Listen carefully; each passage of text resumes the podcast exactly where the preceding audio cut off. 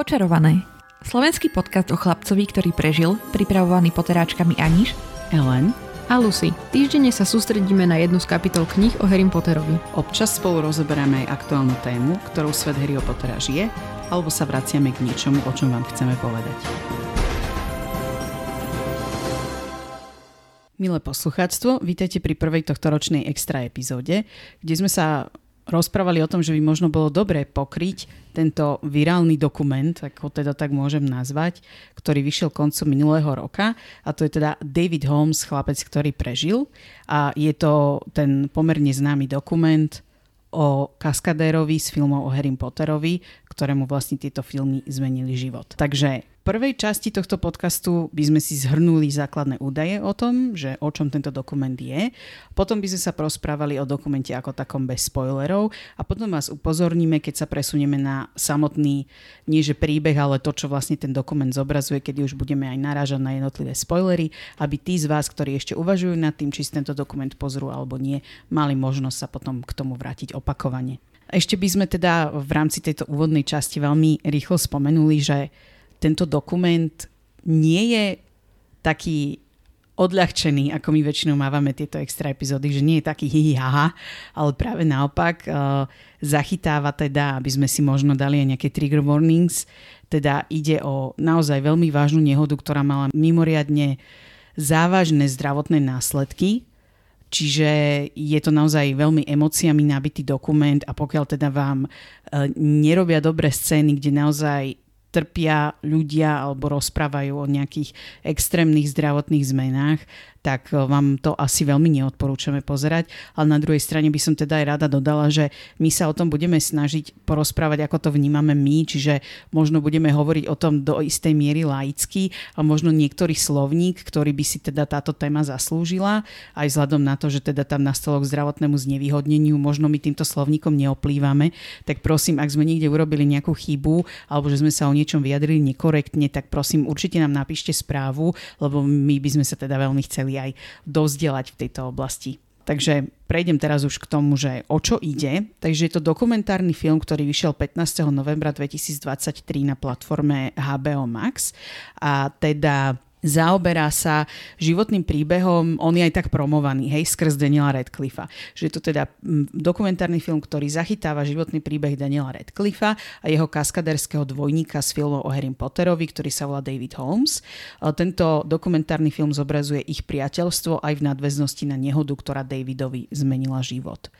Eh, tento dokument režiroval Dan Hartley. Ja som sa pozerala v rámci IMDB, že aké spojenie on má s Harry Potterom a teda on pôsobil na všetkých Potterovkách v Camera Department, teda zaoberal sa nakrúcaním samotným toho filmu a ďalej v tom dokumente teda účinkujú Daniel Radcliffe, ako sme spomínali, David Holmes a jeho rodičia Sue a Andy. Potom je tam Greg Powell, kto je vlastne šéf tých kaskadérov na filmoch o Harry Potterovi, Mark Maley, ktorý je Davidov priateľ a kaskadér, ktorý teda ho do istej miery potom aj zastúpil po tej nehode, k tomu sa dostaneme. Ďalší kaskadér Tolga Kinnan, no a napokon tam sú teda vstupy aj od Tommyho Wellsa, čo je Davidov najlepší priateľ a v súčasnosti jeho opatrovateľ. Takže babi, ak budete potrebovať ja tie mená mám vypísané, takže kedykoľvek sa môžete opýtať. Ja vám ho tie mená podhodím. Ďakujeme. Za tvoju úžasnú prípravu. Ha, ďakujem. Čiže e, v podstate tam ide o toto. Dokument ako taký, uh, neviem, či som spomínala, že ako má stopáž, ale teda má stopáž 1 hodinu a 26 minút, čiže pozriete si ho pod takú hodinku a pol. A myslím si, že by sme mohli prejsť na nejaké také review tohto dokumentu, že ako to na vás zapôsobilo, možno aj v skratke, keby ste, mi, keby ste teda nášmu posluchačstvu povedali, že či to odporúčate, aby si to pozreli alebo nie. Lebo podľa mňa tým, že má takú špecifickú tému, tak možno sa nám to prvýkrát stane, že to budeme niečo aj neodporúčať. Tak začnem asi ja. Ja keď som to išla pozerať, tak som si myslela, že o, asi ma to nebude až tak baviť, tak som si zapla k tomu hru Sims 4. Drtila som to popri tom a mala som zapnutý ten film na tablete a vlastne som si ťukala do počítača, som sa hrala a jedným očkom som pozerala ten film, počúvala ho, ale potom už to začalo byť také, že tú hru som skoro ani nevnímala a celý čas som sa pozerala iba na ten, na ten dokument, takže ja som asi po 10 minútach vlastne vypla tú hru a normálne som si lahla na gauč a pozerala som na 100% ten dokument. Takže myslím si, že je veľmi dobre natočený. Akože je to dosť také pútavé, že mňa stále zaujímalo, ako som to pozerala, že čo sa bude diať ďalej, že ako to skončí, ako to bude pokračovať a tak. To je ťažké, že či by som odporúčala tento film, lebo je to dosť náročná téma. Takže pokiaľ si človek myslí, že to zvládne pozerať, tak, tak asi áno. A aj čo som pozerala na internete, tak má to veľmi dobré hodnotenia. Takže je to dobré natočené, je to zaujímavé pozerať, hlavne si myslím, že je veľmi dobré, že mu dali platformu, že mu dali priestor, aby ukázal, ako sa vlastne jeho život vyvinul. Ale teda aj pre mňa to bolo ťažké pozerať, že v istých miestach som mala proste takú guč v krku, že už mi išli slzy von pomaly. No tak ak to zvládnete, ak si myslíte, že to zvládnete, tak určite to odporúčam. Myslím si, že si to zaslúži aspoň aj ten kaskadér. Keď už sa do toho dal. Akože ja ho inak úplne obdivujem, že sa takto odhalil vlastne pred, pred miliónmi ľudí, lebo to není ľahké podľa mňa toto urobiť. Že akože musí byť veľmi silný človek aj napriek všetkému, čo sa mu prihodilo. Takže asi tak by som to zhrnula, um, ten môj pocit z toho. No, ja na teba nadviažem rovno takto uh, rýchlo, že mne sa v podstate hneď na začiatku páčilo, ako on tam povedal, že ak ma niekto vyrozpráva ten jeho príbeh, tak to chce byť radšej on sám. Že nechce, aby ten príbeh za neho hovoril niekto iný, alebo aby o ňom len písali, alebo povedal proste naozaj ten príbeh niekto iný za ňo a že chce, chce ho rozpovedať on, alebo proste o ňom nikto nikdy nebude vedieť. A rozhodne súhlasím s tým, že je mimoriadne silná osobnosť, lebo akože týmto všetkým si prejsť, napriek tomu si on zachoval v podstate takú silu osobnosti a taký náhľad na život, že ja som proste z toho bola odpalená a namotivovaná Mm. Neviem ako. Ja som si teda pritom začala stavať Lego Harry Pottera. A zo začiatku to bolo, že áno, môžem si stavať a potom vlastne ako sa už dostávalo k tomu, že čo sa tam stalo a ako sa to stalo a týmto veciam, tak už som postupne odkladala Lego aj ja. Ale akože pre mňa to bolo zaujímavé z viacerých tých uhlov pohľadu a bolo pre mňa zaujímavé aj vlastne to, ako hovoril o tej práci predtým, mm-hmm. ako hovoril o tých svojich skúsenostiach uh, vlastne z mladého veku, o tom, ako proste si to užíval celé to natáčanie a potom teda aj ako sa stala vlastne tá nehoda a ako to opisovali aj tí jeho kamaráti, aj ten vedúci koordinátor, teda tých, ten koordinátor tých kaskadérov a prosto, neviem, prišlo mi to... Ja by som ten, ten dokument odporúčala osobne.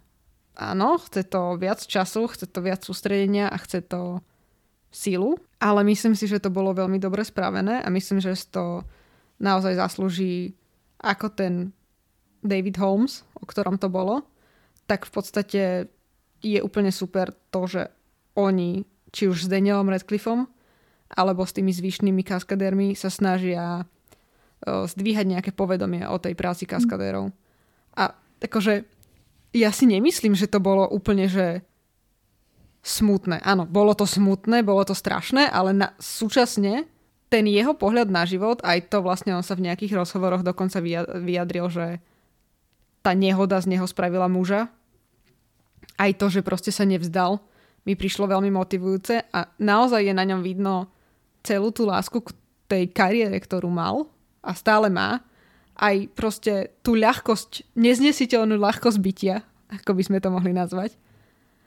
Lebo ako tam na konci je proste s Danielom a ako sa snaží naozaj zdvíhať to povedomie o týchto veciach. Tam zaznela jedna taká tá pamätná veta, pre mňa pamätná, že ak by sa mi teraz vrátil cit do nôh a proste, že by som mohol ísť naspäť robiť tú kariéru kaskadéra, tak v tomto momente idem.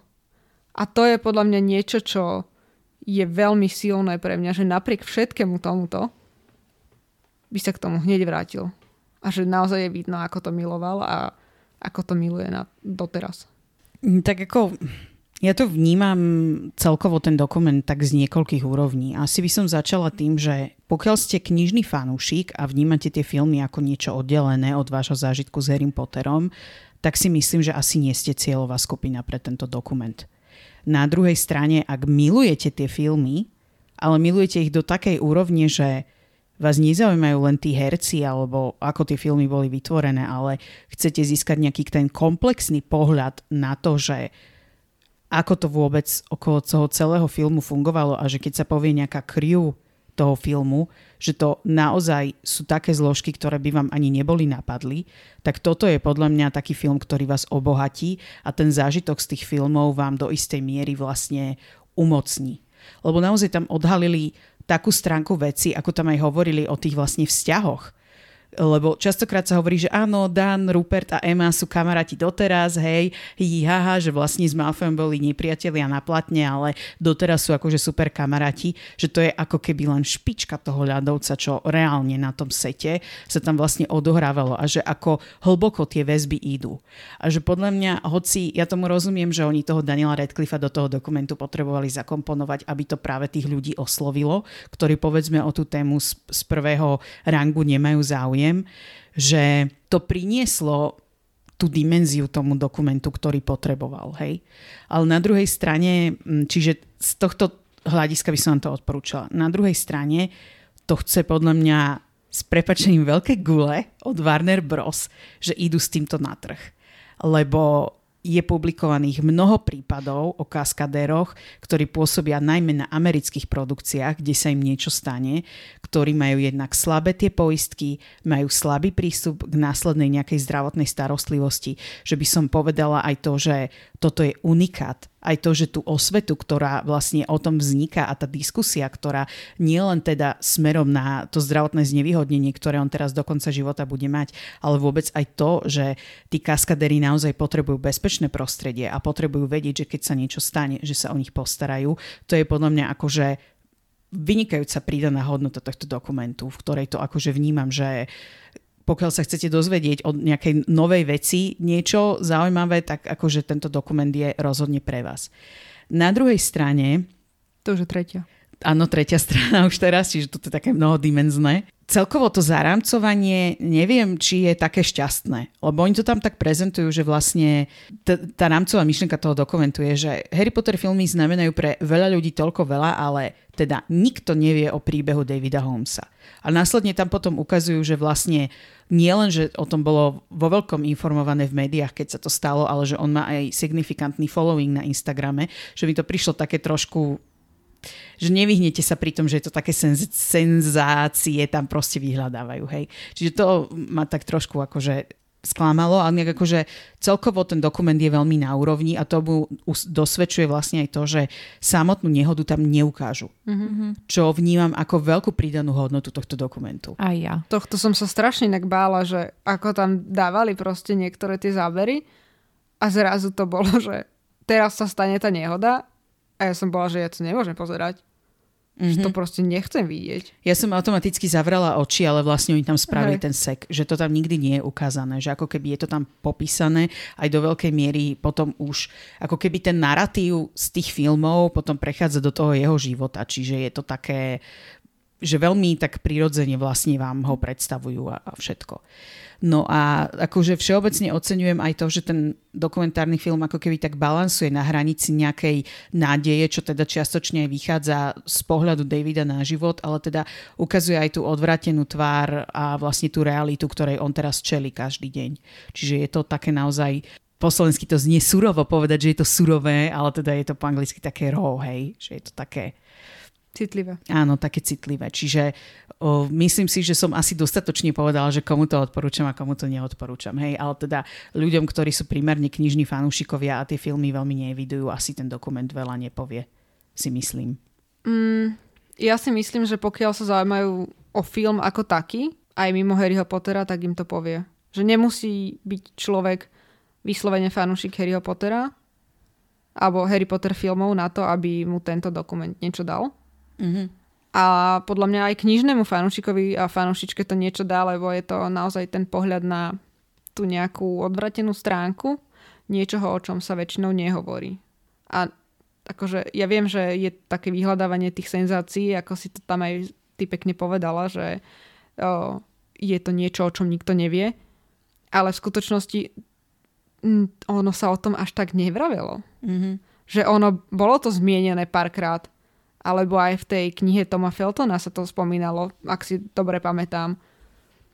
Že bolo to tam zmienené jednou, dvomi vetičkami, alebo vieme, že Daniel má proste kamaráta, ktorý bol jeho stuntman a niečo sa mu stalo, ale nikdy to nebolo prosto až takto vykreslené alebo popísané, že čo sa tam presne udialo, ako sa to udialo, aké to malo dopady a následky prejdeme asi už pomaly do tej spoilerovej časti. Teraz ešte možno na taký medzistupeň, že my sme tu hovorili o tom, že, že sa mu niečo stalo a tak ďalej. Tak ak to považujete za spoiler, tak už by ste mali asi vypnúť epizódu a vrátiť sa k nej neskôr, ale teda, aby sme aj konkrétne povedali, o čo išlo. Pri nakrúcaní Deathly Hallows 2... Jedna. Jedno. Jedna, pardon, dyskalkulia. Uh, išlo o vlastne kaskadérsky kúsok ktorým budeme asi častokrát nazývať iba, že stunt, lebo po slovensky sa to povie strašne zdlhavo, eh, kedy ho malo odhodiť, čo oni vlastne skúšali už deň predtým, kedy to vyšlo v poriadku. No, veď môžeme nazvať normálne tú scénu tak, ako sa volala. A to No. bola tá scéna vlastne, keď Batilda Backshotová sa premenila na Nagini, respektíve Nagini z nej vyliezla mm-hmm. a Nagini išla vlastne za auto. Harry a Nagini tam bojovali a ona vlastne na ňo vyskočí a Harry ho odrazí cez stenu až vlastne do toho susedného bytu. No a práve ten stand, alebo teda kaskadérsky kúsok, kedy preletí cez tú stenu, tak ten natáčali. Áno, a vlastne tam išlo o to, že deň predtým to vyšlo v poriadku, ale v ten daný deň, kedy ten stand išli robiť, tak ako keby nie celkom odhadli, že pomenili toľko detajlov, že v podstate to prestalo byť pre ňo bezpečné a ako ho to odhodilo, tak jemu sa vlastne stalo zranenie v okolí krku, čiže ochrnul z toho a čiastočne má teraz aj vzhľadom na to, že mal nejaké pridružené diagnózy, ktoré mu našli neskôr, má teda aj neurologické problémy a momentálne má teda problém už aj s rukami. Vlastne o, o, to, o tomto sa v tom dokumente teda hovorí. A teraz už naplno prejdeme do tej spoilerovej časti k tej story a môžeme teda voľne sa o tom rozprávať. Len tak na úvod by som možno ešte zmienila, že ten dokument vlastne veľmi tak chronologicky prechádza tie udalosti. Čiže zo začiatku je tam aj veľa vstupov od Daniela Radcliffa, čiže tam hovoria nielen o tom, ako sa ten samotný David dostal k tomu kaskaderčeniu, ale aj, že vlastne ako prišiel do tých Harry Potter filmov, ako to vnímal Daniel, až teda po ten Deathly Hallows nakrúcanie tej jednotky, kedy sa stalo to, čo sa stalo a potom vlastne tam už viac menej sa to sústredí na to, ako sa on uh, s tým vyrovnáva, ten David. Áno, a plus teda veľmi rýchlo zrekapitulujú to, že sa nah- nahrávanie sa nezastavilo a pokračovalo sa ďalej. A teda potom sa tam spomínajú aj charitatívne aktivity a iné veci, ktoré on teraz momentálne robí. Ako, ako prvé by som zmienila, že mňa úplne zarazilo, že oni ešte majú aj podobnú intonáciu Aha. a podobný hlas. Ešte aj, ako to Anička začala pozerať a ja som začala tých prvých pár vietek si hovorím, že toto snad nie je pravda. Že úplne neuveriteľné, že aj na tom je úplne vidno, ako spolu vyrastali. No a súčasne vlastne až tak nevyrástali, pretože teda David sa narodil 1981, Mhm. čiže teraz má v podstate 43 rokov, bude mať tento rok. A Daniel je aký ročník?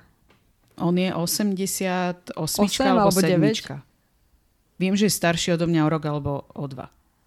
Ale len to myslela tak, že strašne veľa času spolu trávili na tom sete. Akože jasné, ale súčasne tam bolo už zmienené, že on už bol v podstate dospelý a len si tam hral s tými deckami a že ako ho to strašne bavilo.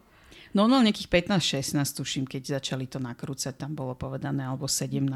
17 už. Že bol ešte nejaký puberťak, lebo však on tam hovoril, že za t- tú prvú mzdu, čo tam dostal, sa ten prvý Harry Potter film si tam z toho uťahoval, že to akože na čo to minul. Ale to nebudeme spojovať. Že to preflákal proste.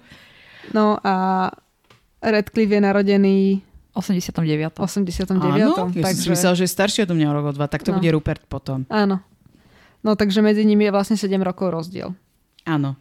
Ako ja som bola prvý raz dojatá už v tej nejakej 11. minúte, keď tam teda Daniel spomínal na to, že ako začínalo to ich priateľstvo a že pre neho to bolo proste vtedy neuveriteľne skvelé, že sa môže kamarátiť s niekým, kto je takto cool, kto proste vie všetky tie triky a že aké to bolo proste fajn, že chodili spolu na akože behať a cvičiť a tak a že mm, to bolo také fajn, že ten Dave nikdy nebol nejaký že by ho vnímal, že je nejaký menší oproti nemu, že vždy ho tak vnímal ako seberovného, že to po, pre Daniela podľa mňa celkovo to ich priateľstvo mne prišlo, že je pre neho taká core memory, alebo proste, že je to niečo, čo do istej miery vlastne mu tvarovalo ten úsudok počas toho, ako vyrastali. No, mne sa najmä páčilo to, že tam spomína to, že je jedináčik a že ako jedináčik, že Aha. človek stále hľadá niekoho, kto je, že, že si môj brat, si moja sestra, že, že niekoho, kto proste tam nahradí toho súrodenca Mm-hmm. a že práve v tom Davidovi toho súrodenca našiel a že naozaj ho bral ako toho staršieho brata a teda z toho všetkého mi to vyšlo, že aj ten David ho tak berie napriek tomu, že má ďalších mm-hmm. dvoch bratov. Áno, aj to, že vlastne Daniel tam chvíľu chcel byť aj kaskadérom, lebo Áno. že vlastne ho to tak o, inšpirovalo. Že to bol pre mňa taký dojemný moment, že, že áno, do istej miery som to kritizovala, že samozrejme, že tam museli vtiahnuť Daniela Radcliffe, aby to na niečom vedeli promovať, ale že na druhej strane, že to bolo fakt ako, že sk- skutočne to jeho miesto v tom dokumente jednoducho bolo to nejakým spôsobom zarámcovať, že to je pre neho dôležitý človek v tom jeho živote. A tak mne to prišlo také, že ja som sa nad tým ani nezamýšľala, že teraz to musí byť nejako prudko silené, lebo naozaj už z toho, že bol to jeho kaskadér, tak oni museli proste spolu tráviť strašne veľa Mhm. mm-hmm. času. A plus teda niektoré tie kúsky ho naozaj učil a pomáhal mu, že ako to zahrať lepšie alebo podobne. A súčasne naozaj sú veľkí kamaráti doteraz. A však viete, oni majú spolu aj ten podcast. Takže Ja som k tomu ešte chcela dodať, ako si ty teraz vlastne hovorila, že, že vlastne, keď, sa, keď si aj fanúšikom tých filmov, tak vlastne tuto vidíš v tom dokumente, že fakt koľko vecí tí kaskadéri s nimi robia, alebo že koľko vecí z toho sú reálne tie kaskadérske kúsky. Že to na jednej strane a na druhej strane tam aj bolo povedané, že vlastne ten Dave musel všetko vyskúšať predtým, než Danielovi to dovolili robiť že to bolo akože fakt, že kopec roboty za tým, ktorá vlastne, pokiaľ sa podrobnejšie nepozeráš na tie filmy, tak ti aj ujde. Odhalilo to veľmi veľa z toho zákulisia. Mhm. aj to, že pri niektorých scénach teda vidíme uh, Redcliffov tvár, ale telo vidíme iné. Presne tak, hej. Že... Ale zrovna ako som to dopozerala, tak mi proste začali vyskakovať nejaké videá o tom, ako je vidno práve tohto dabera, alebo nie, dublera, alebo ako, Body double je to asi po anglicky. body nie? double, proste tohto kaskadéra, ktorý Mhm. práve miesto uh, Alana Rickmana tam prelieta, keď vlastne sú v tej škriekajúcej bude v trojke, Mhm. tak keď dopadáva na tú postel, tak je tam vidno na milisekundu, že to je niekto iný. Tak to sa mi veľmi páčilo, že zrovna na to mi začali tieto veci vyskakovať. Týmto chcem pozdraviť AI, ktorý nás všetkých odpočúva. Weird AI, Jankovič. Oho. Tento rok tento vtip ešte nebol. Ale teda naozaj to, že akí si boli blízki, aj tam potom vlastne ukazovali, že keď uh, Daniel zobral tú prvú inú rolu okrem Potteroviek, čo bola tá divadelná hra Equus v New Yorku, tak vtedy, že on chcel, aby tí kaskadéri za ním prileteli, aby si to pozreli a že prvou triedou ich tam nechal priletieť, že ich nechal bývať v nejakom úplne luxusnom hoteli, že sa im tam brutálne venoval, že sa tam proste zabávali. A potom vlastne prišla tá scéna, kde úplne že kamene mi prišli do žalúdka, že keď vlastne Daniel sa dozvedel o tom, že sa stala tá nehoda a ešte aj ten Danielov otec mu to povedal a použil tú takú úplne prezivku, čo mi prišlo, že od malička tak volajú proste, že odkedy ho poznajem, že tam povedal, že Davy mu sa niečo stalo. Mm-hmm. Že úplne to bol taký druhý moment, kedy to na mňa tak doľahlo, že že to je fakt, oni úplne od malička boli spolu veľa, že naozaj boli blízki kamaráti, keď ešte aj tí rodičia mm-hmm. im hovoria takýmito peknými menami. Že to bolo akože, no ťažko sa na to pozeralo. No ešte by som teda spomenula, že on začínal v podstate ako gymnasta Áno. a uh, že ho fascinovali títo kaskadéry. No a vlastne v 14 rokoch ho ako prvýkrát obsadili do nejakého takéhoto filmu. Lost in Space, tuším. Áno. A on to tam vlastne tak pekne popisoval a aj to prirovnával potom k tej uh, skúsenosti Daniela Radcliffa s natáčaním, že presne vedela, ako sa tam musí cítiť, keď prvýkrát natáča niečo takéto veľké. No a potom vlastne postupne ho už začali brať aj v Prince of Persia bol a neviem ešte v čom to, v niečom takom veľmi známom. Aha, v Zlatom kompase bol mm-hmm. tiež. No a prišli tie Potterovky, ktoré teda tam robil uh, nie len uh, kaskadéra za Daniela Radcliffa, ale v podstate tam bol aj ako slizolinský útočník, či, či nie triafač? Či čo to tam bol? Nie triafač, bože. Odrážač. To je jedno, metlobalista. Áno. Bol za metlobalové družstvo a dokonca je nesprávne uvádzaný ako jedna z postav v niektorých IMDB accounts a podobných stránkach. Ak som dobre pochopila, tak vlastne jeho otec ho dostal k tomuto kaskadérčeniu. Mm, akože to skôr, že tí rodičia vedeli, že ho musia dať na nejaké pohybové aktivity a tam ho našiel ten Greg. Tak som to pochopila z toho že to bola taká zhoda náhod. A ja som to tak pochopila. Ja som pochopila, že, niečo, že jeho otec mal niečo s týmto filmovým priemyslom a že on ho potom Ako, že dostal Môže byť, že ten Greg na poput toho otca sa tam došiel Aha. pozrieť, ale mhm. teda aj ako to potom neskôr vyplynie z toho, ako sa o tom rozprávajú, že ten Greg v podstate ho si ho potom vzal pod svoje krídla. Ale ono sa tam inak aj teda ukázalo, že vôbec celkovo táto generácia tých mladých kaskadérov, aj čo mne sa páčilo na tých archívnych záberoch, že tam bolo ukázané, že oni mali dosť veľkú autonómiu, že veľa vecí tam vlastne oni sami inovovali. Mm-hmm. Lebo tam aj spomínali, že ten Tolga, tuším sa volal, ten kaskadér, čo tam robil nejaký kúsok. To uh, bolo Zanevila. Zanevila, že to sa vlastne doteraz volá po ňom. Čiže mi to príde také, aj čo tam potom hovorili, že vlastne oni si založili tú vlastnú firmu potom neskôr tí mladší, že to, kedy sa on vôbec k tomu kaskaderčeniu dostal, že on bol do veľkej miery aj priekopník vlastne v tej oblasti. Takže to bolo také naozaj zaujímavé. No a to s tým Tolgom by som iba tak akože doplnila, že to je vlastne tá scéna, kedy Hermiona ho v jednotke omračí tým Petrificus Totalus. Ale teda mám pocit, že to nazvali tak po ňom iba kvôli tomu, že sa mu to tak vydarilo ako nikomu inému. Mm sa to nevedelo podariť, že aby vlastne sa naozaj nepohol nejako. Ja som sa inak nikdy nezamýšľala nad tým, že čo musí mať kaskadér v úvodzovkách vyštudované, aby sa mohol stať kaskadérom. A ako tam ukazovali, že on bol vlastne gymnast, tak som bola že oh, veď to dáva úplne zmysel nielen gymnasta, ale oni tam práve hovorili, že on dokonca musí udržovať si kvalifikáciu dokonca ešte v nejakých ďalších piatich športoch ano. na relatívne vysokej úrovni. Že aj tie bojové umenia kvôli tomu, že sa tam akože veľa bijú za nich. A ale že vôbec som si to mm-hmm. nejak nespájala, akože som si povedala, že on kaskadér, no tak proste tam niekoho zastupuje, robí veci za neho, ale nikdy som proste nerozmýšľala nad tým, že čo vlastne ten človek musel robiť predtým, aby sa mohol vôbec stať tým kaskadérom. Tak mne sa veľmi páčil tento pohľad, že to takto ukazovali, ako sa k tomu vypracoval. Neviem, k tej téme. No, ja by som to možno iba tak nejak zaramcovala, potom uvidíte, či budete chcieť o tom hovoriť tak do hĺbky, ale teda je tam naznačené, že teda stala sa táto nehoda, ako sme spomínali, nie je to tam ukázané, je tam iba ako keby ten začiatok a potom je to tam také useknuté a potom vlastne viac menej sú tam zábery už, ako sa on zotavuje. Aj tam je teda ukázané, čo inak celkovo je veľmi zaujímavé, že vôbec ten Dave má veľmi veľa takých tých domácich záberov, že on ako keby je zvyknutý od malička si nakrúcať veci, lebo aj v tej nemocnici on má naozaj odtiaľ veľmi veľa videí, že do veľkej miery to, ako sa zotavuje, má zachytené teda mm-hmm. na, na kamere a teda je tam aj ukázané, že on je po tej nehode pomerne, by sme mohli povedať, že psychicky odolný, mm-hmm. že aj ten jeho pohľad na svet a vôbec na to, čo sa mu stalo, na ten vek, ktorý v tom, v tom čase mal, že bol, ako sa to po anglicky povie, že beyond his years, mm-hmm. alebo teda, že, sa, že to vnímal ako nejaká stará duša, by sme bol mohli vyspelý povedať. na ano, svoj vek. Alebo vyspelý. On tam teda aj veľmi skoro si tak nastavil tie mantinely uh, s tými ľuďmi vo svojom okolí, aj čo, čo tam hovoril toho, to, že on si už vtedy uvedomil, že to svoje šťastie bude musieť vnímať inak, ako sa konvenčne šťastie vníma.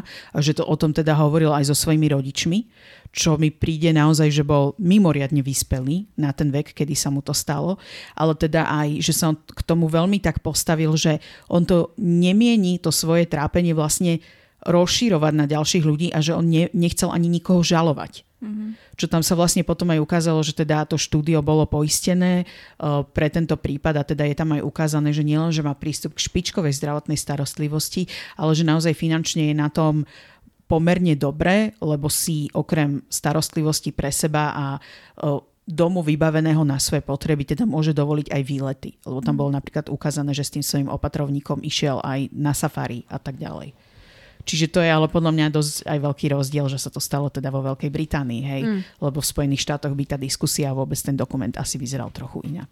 Tam by hlavne nevznikol podľa mňa. Áno. No a potom vlastne ten dokument ako keby nielen hovorí o tom jeho zdravotnom stave, ale sú tam teda aj vstupy a interviews tých jeho jednotlivých priateľov a teda dosť veľká pozornosť sa tam venuje tomu kamarátovi Markovi, ktorého on teda on sám, ten David, priviedol k tomu kaskaderstvu.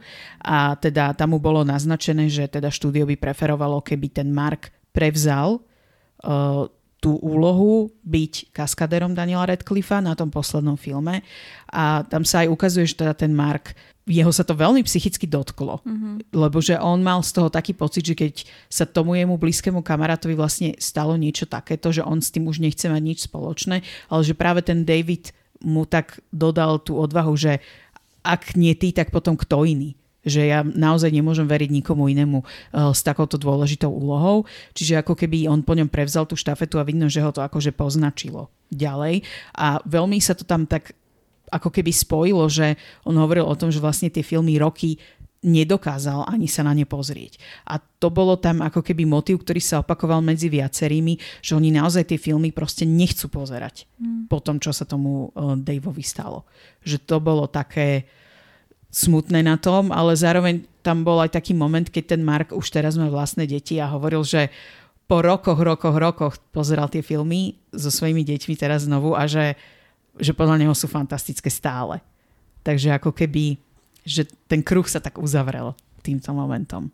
Tak akože ja by som iba dodala k tomu asi toľko, že ono, celá tá nehoda a všetko, čo nasledovalo potom, tak on tak nazval ten Dave sám o sebe, že vyhral ešte aj lotériu v tomto, lebo vlastne on tam mal tie komplikácie s tým, že mm-hmm. miesto toho, aby ho po tých troch týždňoch prepustili, ako dúfal, lebo on v podstate bol aj celkom, že mobilný aj všetko, len teda paralizovaný od e, vlastne polpása dole. Ale v podstate tým, že sa naozaj udržiaval v tej dobrej kondícii a o všetkom, tak sa tam vedel presúvať a mal z toho aj tie zábery, že v tej nemocnici, že v podstate fungoval aj sám, až teda dokým nenastali tie komplikácie a jemu sa tam vlastne spravil ak sa nemýlim, tak on hovoril, že to je nejaká 0,01% šanca, že toto sa stane, že to bola nejaká cista niekde v tom nervovom systéme, ktorá vlastne cista, ktorá vznikla vlastne po tej operácii a je to, tak. že jedna, jednopercentná šanca pre mm. ľudí, ktorí podstúpia tieto typy operácií. No a vlastne tomu zasiahlo v podstate ten nervový systém, systém a v podstate kvôli tomu aj sa mu viacero tých operácií neskôr opakovali opakovalo a podobne. Čo mne sa veľmi páčilo na tom, keď vlastne sa e, bavili o tej nehode, bola tá jeho prvotná reakcia. Okrem toho teda, že vedel hneď, že čo s ním je, vedel absolútne presne povedať, že áno, toto sa stalo a je mi jasné, že toto budú následky tak jeho ďalšia reakcia bola, že nevolajte mojej mame. Mm-hmm. To bola proste tak pamätná veta, že to si viem predstaviť, že No práve tamto ale bolo, že oni museli zavolať jeho mame, lebo potrebovali meno lekára, ktorý ano. ho primárne ošetruje. Ale on, on bol taký, že, že nedajte na sebe poznať, že sa niečo stalo, ale to je presne tá, ten šiestý zmysel tých mám, že ona hneď vedela, že niečo nie je v poriadku. Hej. Mňa, hej. Takže áno, v tomto, toto máš pravdu, že akože to, to tam bolo tak viac teda podrobnejšie rozpísané vôbec celá tá jeho recovery. Aj to, že vlastne potom mu nastali tie ne- neurologické problémy, no. S týmto, s čím sa vlastne vyrovnáva doteraz v podstate. No a ten dôvod, že prečo ten Mark bol z toho taký, taký nesvoj a podľa mňa má z toho veľkú traumu do dnes, tak je v podstate podľa mňa aj to, čo tam on opisoval, že oni to vlastne nacvičovali deň predtým a že tento Dave už bol akože unavený a že to teda zabalili na ten deň. Na druhý deň ráno, že on ho teda akože sa tam ešte snažil presvedčiť, že on to pôjde spraviť mm-hmm. za ňo, ale že Dave proste sa držal toho, že mám to napísané ja, že tento stand mám robiť, tak to proste idem spraviť ja. A že toto musí byť proste pre človeka... Áno. Je to ťarcha. To je proste akože strašné niečo. Keď na jednej strane si vydýchnete, že vlastne stalo sa to niekomu inému, ale nemôžete si ani vydýchnuť, že sa to stalo niekomu inému, lebo pre Boha je to váš kamarát. A zo štúdia vám zavolajú na druhý deň, že poď dokončiť ten film. Alebo teda za nejaký čas, že potrebujeme ten kúsok natočiť, tak príď a ideme to natočiť. A potom tam inak boli aj dosť podrobné zábery, čo mu v tej nemocnici robili, že mm-hmm. ako za ním tí ľudia aj prichádzali, hej, že napríklad Daniel hneď letel ako prvý raz mohol z toho New Yorku naspäť do Británie. Aj tam vlastne popisoval, že ako sa on s tým vyrovnával, keď boli takí blízki priatelia, že si aj tak hovoril, že nemôžem to na sebe akože dať poznať, že sa cítim nekomfortne, že teraz to musí byť o ňom a tak, ale že ten Dave má taký zmysel, pretože si to tak uvedomuje, že je to pre tých druhých ľudí také ťažké a že sa tam snažil vytvoriť takú atmosféru, aby oni všetci boli že nie tak zaťažení tým, že jemu sa to vlastne stalo. Ale mne sa toto práve veľmi páčilo na tom Danielovi, že to povedal tak, ako to bolo a ako to cítil a že proste keď sa niečo stane takéto, alebo proste hockomu z vašich blízkych, keď sa niečo stane, tak sa bojíte tej reakcie, neviete ako reagovať, neviete čo a ako robiť a že naozaj to popísal podľa mňa dosť dobre, že to prosto bolo ťažké, ale nejako sa s tým musel vyrovnať. No ale teda myslím, že ja už mám teda len takých pár poznámok k tomu, lebo už je to naozaj taká ťažká diskusia.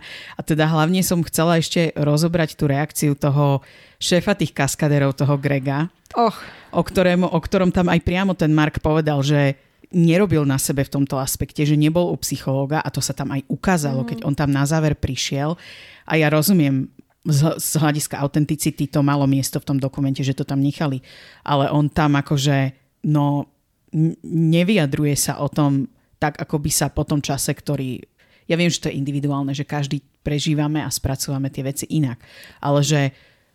Tu by som ťa iba doplnila. to uchopiť. No. Tu by som ťa doplnila, že tak ako to povedal ten Mark, že on to neuchopil, uh, nespracoval, nespracoval no. ale on to iba potlačil tak, ako prosto ich generácia, generácia to robí. To robí. Hej. Ale akože nepo, podľa mňa také veci, ktoré tam on povedal, že ako keby si ani neuvedomoval, že to nakrúcajú.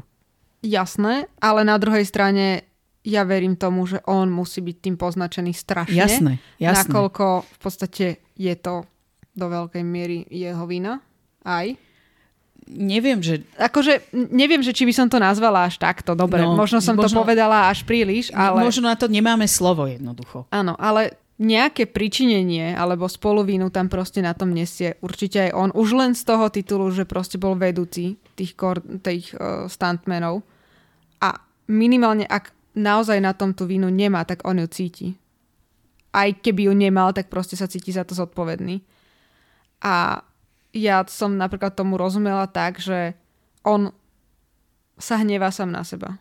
A je sám zo seba znechutený a on je schopný sa baviť s tým Daveom po nejakom čase už, ale čuduje sa mu, že proste ten Dave sa chce baviť s ním, lebo si nemyslí, že je to hodný a súčasne mu príde, že nie je na jeho mieste, aby sa zúčastňoval tých dobročinných akcií, ktoré tam oni organizujú, pretože naozaj on má tu nejakú, ten pocit viny, ktorý si nesie.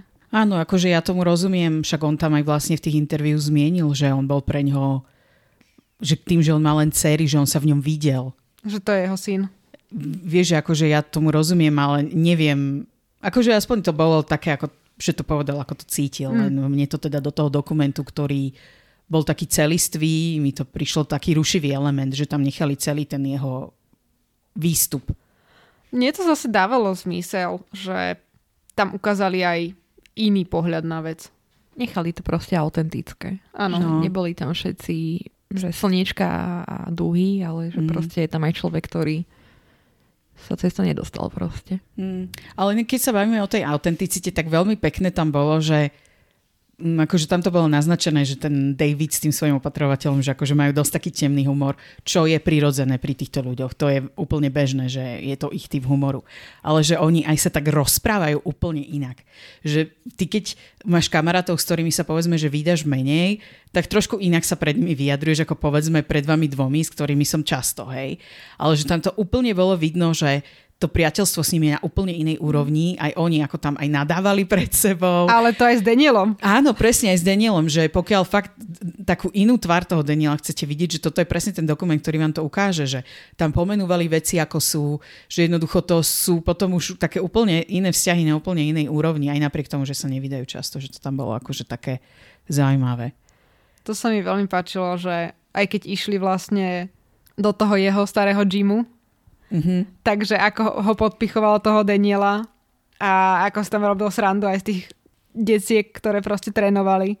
A potom na, na konci, keď boli v tom, v tom Leavesden, Le- Leavesdale štúdiu, či, Leavesden. A to som tiež chcela inak povedať, že vlastne ten dokument sa končí tak odľahčene. to bolo super. keď oni sa pozerajú na tie svoje staré kostýmy, ale zároveň sú tam v tých titulkoch také credit cookies, Mhm. mm-hmm. kde akože sú také vtipné momenty, ako mu tam dávajú ten klobúk na hlavu, nie Davidovi a potom sa tam dostanú k tomu Batmobilu a, a Daniel tam pokazí súčiastku na tom Batmobile.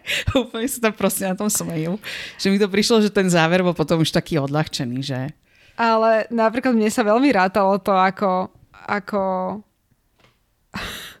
tam bolo aj to, že aha, toto je tvoj starý akože habit, ale že o, daj mi to ovoňať, že to smrdí po mojej starej proste vode po, poholenie a že o, stále ho cítim, ten aftershave, ktorý som používal kedysi. A potom, keď tam proste naozaj boli pri tom triediacom klobúku a bol taký, že tak ho ukradníme, poďme ďalej. Hej, hej. Že, akože malo to taký odľahčený koniec, no. Že čo som si myslela, že bude pre nich také emocionálne sa, sa tam vrátiť, ale to už vidí, že oni sú proste v životoch niekde úplne inde. Aj vlastne ten Dave samotný to hovorí, mm. že tým, že on má v živote tie bariéry, že on vlastne sleduje, čo tí ostatní robia a že on tak trochu žije cez nich. Že aj to, že De- Daniel tam tiež spomínal, že rozmýšľal, že čo bude robiť po Potterovi, ale že práve aj tá rada od toho Davea mu tak pomohla, že tak keď ja nemôžem, no tak ty musíš. Áno. Hej, že pre ňo je to akože taký veľký motor v tom jeho živote. Že to akože malo také aj pekné myšlienky v tomto, no. Ja som iba na záver ešte k tomuto chcela dodať, že vlastne oni tam hovoria aj o tých uh, Daveových ďalších projektoch, teda že má aj podcast, ktorý sa zaoberá kaskaderstvom, ale že on má teda aj veľmi aktívny Instagram a nájdete ho tam na David Holmes 83 pokiaľ by ste chceli. A som minule akorát pozeral ten Instagram a on, že fakt brutálne veľa tam mm-hmm. prispieva, že naozaj pokiaľ chcete nejaký pravidelný content, tak určite No veď on tam aj po tých e, operáciách a všetkom tomto Dáva dával tam príspevky updaty, no. a storky a neviem čo. Má 99,8 tisíc followerov. No ja som pozerala, mal 99,5. No, Takže tak podľa pozri. mňa veľa ľudí teraz dobieha ten dokument cez Vianoce. Áno, áno. A teda po Vianociach. A v podstate je hlavným hostom alebo hlavným moderátorom podcastu Cunning Stunts, Mhm. kde vlastne v tej prvej sérii bol ako guest host práve Daniel Radcliffe. No tak preto, lebo ja som si to pamätala, že teda... Nie, oni tam vždy majú nejakých kaskadérov, ale sú tam obidvaja. Mhm. A vlastne ešte, čo ďalej robia? Ďalej robia ešte ten uh, kriketový turnaj, kedy v podstate zbierajú peniaze na tú ortopédiu a podobné strediská. A súčasne teda s tým Markom majú tú školu, nejakú kaskadérskú, alebo ako by som to nazvala. Myslím, že áno. Že vlastne pomáhajú týmto mladým talentom alebo nádejným kaskadérom a kaskadérkam. Ďakujeme, že ste si vypočuli túto epizódu a budeme veľmi radi, ak si nás vypočujete aj na budúce. A to na podcastových platformách, ako je Spotify, Google Podcasts alebo Apple Podcasts. Taktiež nás môžete nájsť na sociálnych sieťach, na Instagrame, kde sa voláme Počarované a na Facebooku sa nachádzame v skupine Chlapec, ktorý prežil. A budeme sa na vás tešiť opäť pri ďalšej epizóde. A teraz nám nezostáva už nič iné, ako... Darebárstvo sa podarilo!